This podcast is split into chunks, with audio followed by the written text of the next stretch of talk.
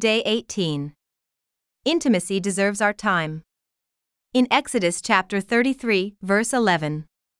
So the Lord spoke to Moses face to face, as a man speaks to his friend.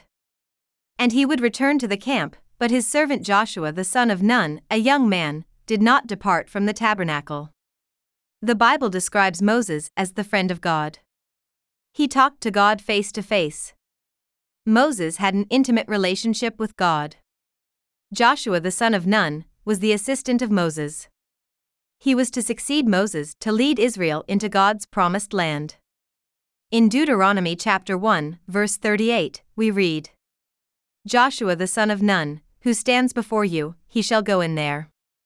Encourage him, for he shall cause Israel to inherit it. Joshua was man full of the Spirit of God. In the book of Numbers, chapter 27, verse 18, the Lord said to Moses, Take Joshua the son of Nun, a man in whom is the Spirit, and lay your hand on him. What actually set Joshua apart? I believe it is his hunger for the presence of God. He was in attendance when God talked to Moses face to face. He had a longing to be in that kind of intimate relationship with God, as Moses had. He longed for and desired intimacy with God. In order to develop intimate relationships, it requires us to invest time into those relationships. Whether in human relationships or relationship with God, there is no exception. Intimacy does not develop automatically just because we want it. It does not come about just once, then we can leave it unattended, no longer spending time on it. Intimacy in marriage, for instance, ensure a strong husband and wife relationship. It is necessary to build emotionally healthy family.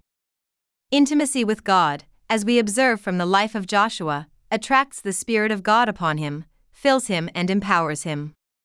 Intimacy with God connects us to God's heart and to His purposes. Intimacy with God causes us to enter into God's destiny in our lives.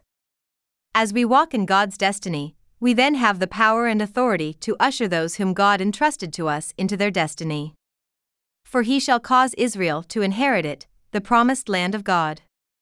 Developing intimacy with God is so essential and central in a Christian life.